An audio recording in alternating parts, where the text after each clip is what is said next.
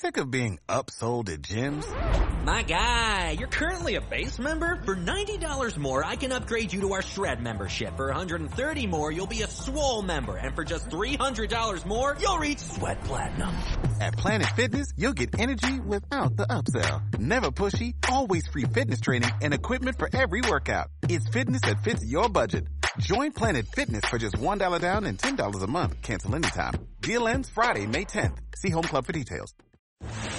James Golden, known popularly as Bo Snerdley. This is The Rush Hour with Bo Snerdley. Rush, rush, rush. He's always mistakenly British. Teen crumpets, Cheerio. But he's really a Canuck. Known on all seven continents. Oh, I know who you are. America's undocumented anchorman. He's a recording star and a TV star. Tuesdays, James Golden, aka Bo Snerdley presents Mark Steyn. This is so wrong. I shouldn't even be here. Mark Steyn. Uh, you are you make Greta, the Greta. You make the best Scandinavian schoolgirl I've ever heard, James. That's, you uh, are Oh, yeah, that's thank you. fantastic. You. are in the you are in the wrong body. You should start transitioning. That you make a fantastic Scandinavian schoolgirl. Yeah, I just got to get my ponytail action together. It'll be. Yeah, those. Mark, uh, yeah, I think they're are they are they pigtails? I think they're Pippi Longstocking type pig pigtails she has, uh, which which all Exactly, make me. right. Uh, they I can't I can't stand her. I, I mean I can take anything in, in these ghastly uh, eco activists, but. Uh, Having, you know, being told, how dare you, by some obnoxious Swedish schoolgirl. I'd, I'd rather have Leonardo DiCaprio. I can't tell the difference. But, oh, God, I there's that. shouldn't be up here. Yeah, you're right. I You should be back in school. Yeah, you should be back in school. Ocean. Yes, you should be. Yet you all come to us young people. No, I don't. No, How dare you? I, I, I don't go to You have anybody. stolen my dreams. No, my I haven't. With your empty words. Your, your childhood's better than any generation in human history, you twit. Uh, my, you just played my friend, the great Alan Jones from Sydney, uh, telling, uh, Is that little, who that is? Yeah, that's wonderful. Alan Jones is like the Rush of Australia, and he was just terrific. Uh, he was just terrific there. I I love this whole environment. Whenever I say anything, you know, oh, I don't think this climate change, uh, you know, eh, I don't think we need to worry about it quite as much as. Well, what do you know?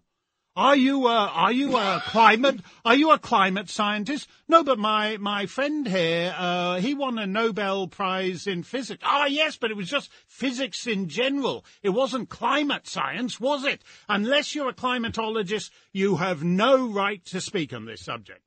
Uh, and then Greta Thunberg comes along. Hello. Ooh, I left school at eight years old, uh, but everybody seems to think I'm the world's greatest genius on the environment.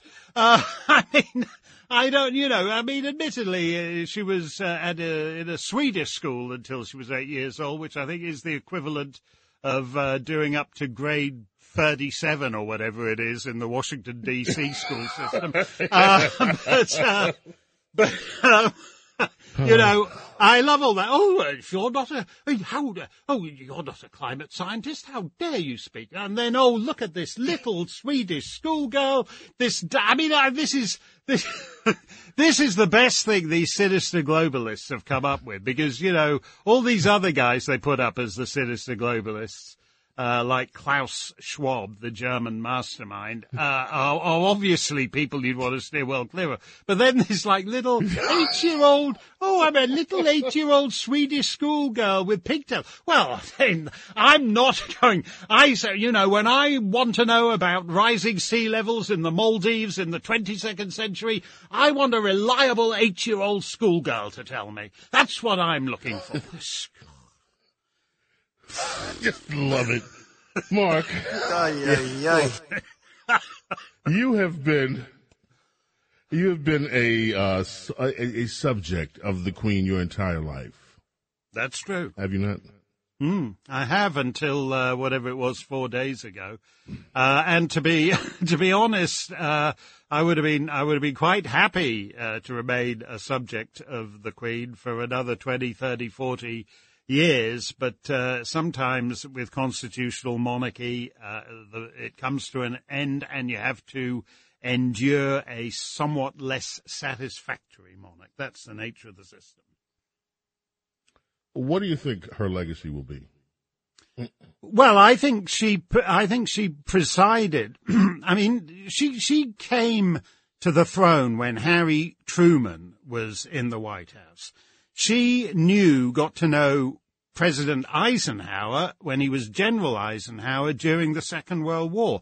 That's ancient history to most Americans. Uh, but it's it's slightly less ancient uh, in Her Majesty's dominions because she's the continuity. Uh, it's an incredible thing, seven decades. But you know, the nature of the system is the Queen is dead, long live the King. Uh, everything changes in a minute. Um, uh, and it was very shocking to me, actually, that statement from Buckingham Palace that said, uh, the Queen passed away this afternoon. The King and the Queen Regent will remain at Balmoral and return to London. And you suddenly, wait, wait a minute, the King and the Queen Regent. And I'm thinking, I've been so used to America where you have the peaceful transition of power for three months. So that gives the deep state uh, enough time to screw over uh, the incoming uh, President Trump or whoever it is. It's a brilliant system. that. It's a brilliant system that. So I'm I'm a little stunned because I've been in New Hampshire so long. I'm thinking, well, why isn't he the king elect? For three months, while the uh, right. the the deep state planned to screw him over, but no, everything changes in uh, seconds. And then uh, fellas in uh, London and in Ottawa and in Hamilton, Bermuda, uh, and in Port Moresby, Papua New Guinea, uh, the Garter King of Arms and uh, the Canadian Chief Herald come out and read these proclamations announcing that some entirely new fellow is now the head honcho. And that's it. It all, it all, it, there's no uh, three month transition. It all just changes in a couple of minutes. And Harry is now back in the fold, at least momentarily and uh, it looks like everybody's kissed and made up, at least for the show of the until the funeral. Well, do I don't. that to continue. No, I don't. I don't really, because I think you know she's ill suited uh, for that role. Because the thing is, if you're a younger son, uh, you spend your entire life getting less important. Uh, so if you're someone like Prince Edward, who's the Queen's youngest uh, child, your born youngest son, so he was born third in line to the throne, and then his brothers start having kids, and their kids start having grandkids, and so you become third, fourth, fifth, sixth, seventh, twelfth, thirty-seventh in line. You spend your whole life getting less and less important.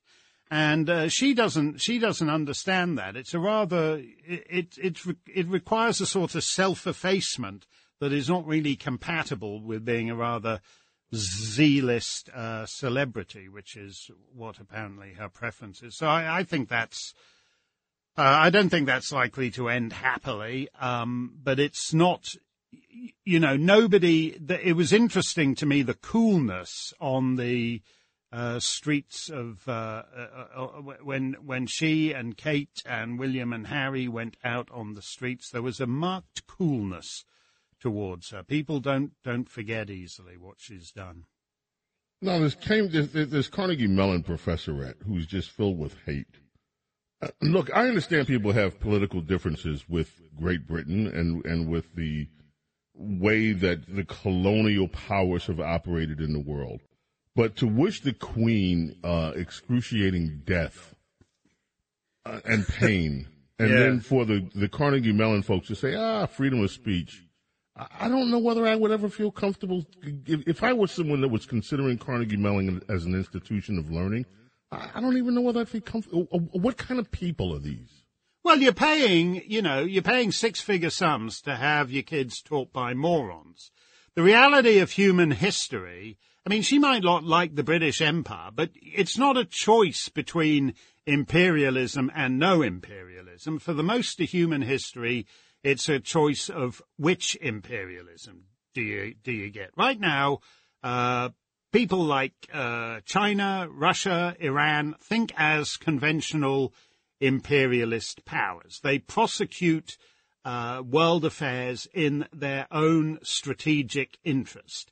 Uh, and that means that uh, they're, they're not trammeled by uh, fancy ideas about, you know, going forth uh, in in cause of some pure ideology.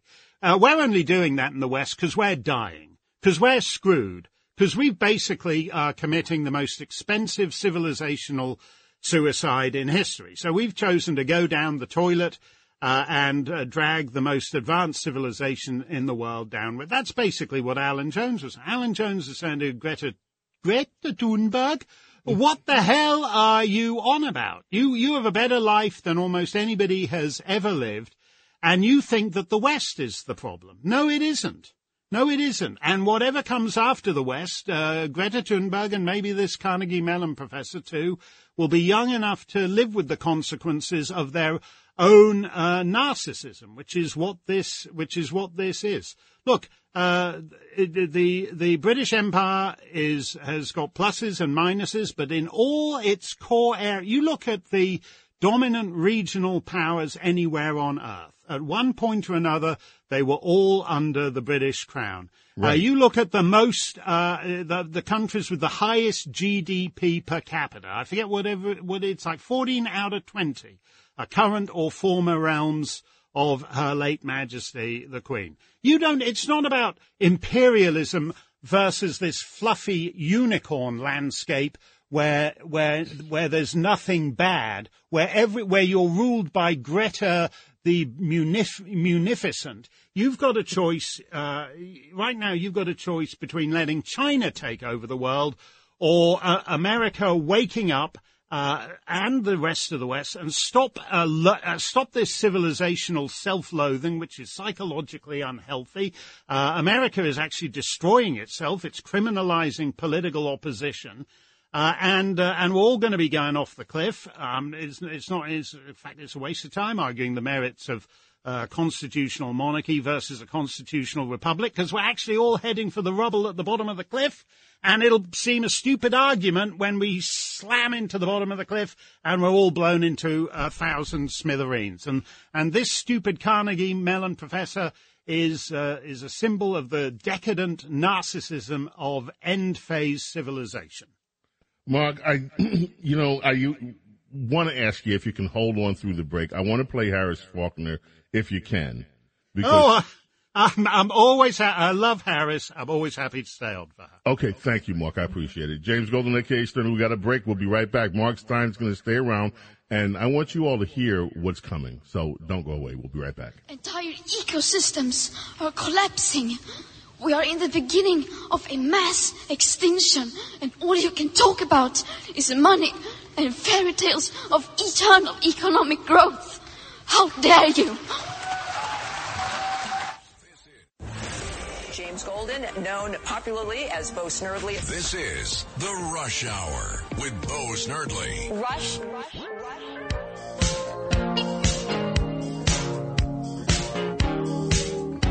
Play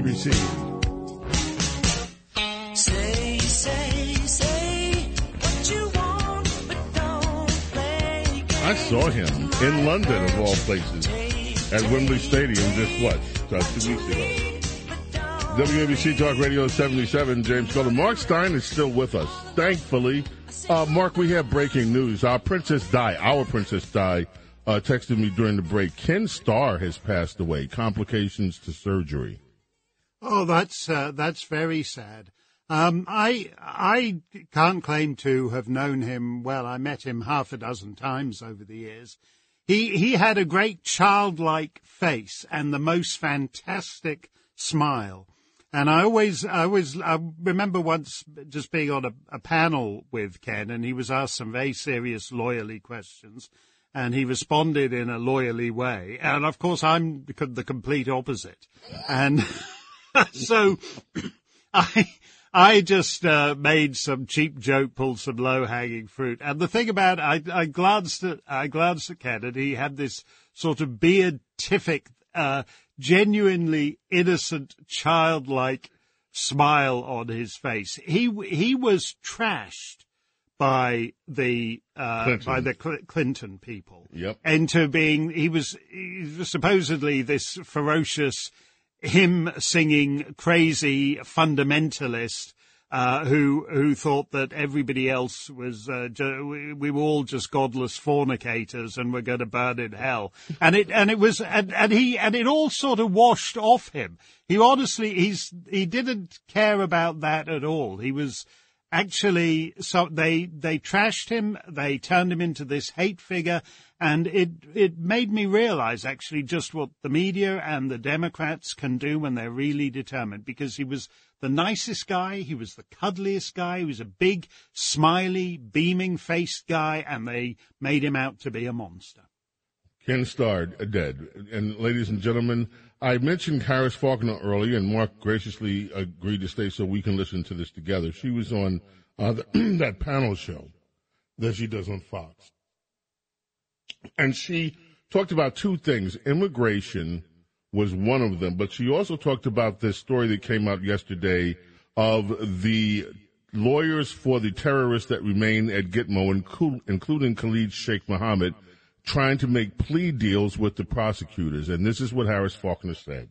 I know that I can't speak for every military family out there, but I'll speak for mine. I am truly sorry to all of them that we, as a sovereign nation, can't continue to act like one. That's the second time this hour that I have said that. Mm-hmm. It's about the border, it's about this issue. If we don't know what justice looks like when Americans are killed, are we then, Lily, you put it so beautifully, are we then really a sovereign nation? Do, do we really, really love the citizens of this great nation? We have a president who hates at least half of them. How do we know? Because he keeps telling us. Right. So, what about those military families whose children went to war because of what happened to, who willingly went and gave their lives, blood and treasure from America after we were hit? Hmm. They will never be the same. Those families who lost their children and those men and women who are forever damaged from serving that war. What do we say to them when we say, well, make a deal for these guys who took more than 3,000 lives of Americans in this country on American soil? What do we say to those military families? Yeah. We gave up, we got tired, we liked liberalism in our, in our justice system better than we love you? I'm dying to know. I have never, Mark, heard Harris speak like that. Well, Harris is speaking there from the heart. She often talks about uh, growing up as a uh, military brat, uh, where you move from base to base, and because you're not growing up in the same town, it's instead the institution, the the military, that become your family. Um, I have to say uh, that that's heartfelt. It's a betrayal of the soldiers, but it's important to remember that this is a betrayal of the soldiers by the brass. Uh, Khalid Sheikh Mohammed, uh, people will know him as the very hairy backed jihadist, uh, extremely hirsute, uh, looks a bit like John Belushi. He was captured, I, I will remember this, uh, March the 1st, 2003. So for any Welshman, that's St. David's Day. It's your national holiday. Uh, March 1st, 2003, that is now 19 and a half years ago. It is almost, it is twice as long as the First World War and the Second World War combined. And the United States of America cannot prosecute and convict a, uh, a, a, a warmonger who planned an act of war that killed nearly 3,000 Americans on September the 11th. September the 11th, 2001. It's now September whatever, 2022. They're still going through their, it's not that these guys are seeking an appeal. It's, it's that this whole dirty, rotten, stinking, corrupt, uh, pseudo justice system is ready to do a deal with them, in which, by the way, they will receive so called treatment for the alleged torture they have suffered. these five guys are likely to be out and walking around uh, whatever delightful part of Afghanistan they happen to prefer, uh, well before, you know, some of these January 6th guys are walking around. That's how sick uh, the uh, the pseudo justice system in this country is. But Harris is quite right. What's the point of sending two, three generations of Americans uh, and and others indeed to run around the Hindu Kush to die year in year out in godless bits of sod, worthless, some of the most worthless bits of sod on the planet. If you capture the head honcho, uh, he's also the guy who sliced off the head of Daniel Pearl, by the way. Uh, you can't even prosecute. You've had 20 years. And now, after 20 years, you think, oh, well, yeah, we don't really think we can, uh, bring this one in, uh, so we're gonna uh, we're gonna cop a plea. It's pathetic. Americans should be a, a sh- the, the war is lost. The war is lost at home and abroad because the people who uh, the the people who were running it, starting with these buffoon chiefs of staff like thoroughly modern Millie, with all his medals from his shoulder to his scrotum, I, I have no idea what they are for uh, in a country that takes 20 years to lose a war to goat herds with fertilizer. They should raze the Pentagon, salt the earth, and move the Joint Chiefs of Staff to a strip mall on the edge of Cleveland or wherever. Brilliant. As always, Mark, what a pleasure. Sanity prevails. Mark, we missed you so much. Well, well, well, I, I, I don't think I feel very, I feel very sorry about this, and I fully understand. I saddest thing, a couple of days after the fall of, of, of Kabul last year, I drove uh, down I-89 from Vermont to New Hampshire, and there were signs over the bridges from fellow veterans mourning one of their own who'd committed suicide after the fiasco in Afghanistan. Harris is quite right. Uh, every military family should be. Well, what's it? We we we fought and bled and died for 20 years so Khalid Sheikh Mohammed could cop a plea? It's pathetic. Amen. Thank you, Mark. James Golden, aka Snerdley, with you. Mark Steyn. We'll be right back, ladies and gentlemen, right after this. Y'all know what today is, right? I said, do y'all know what today is? Today is Taco Tuesday!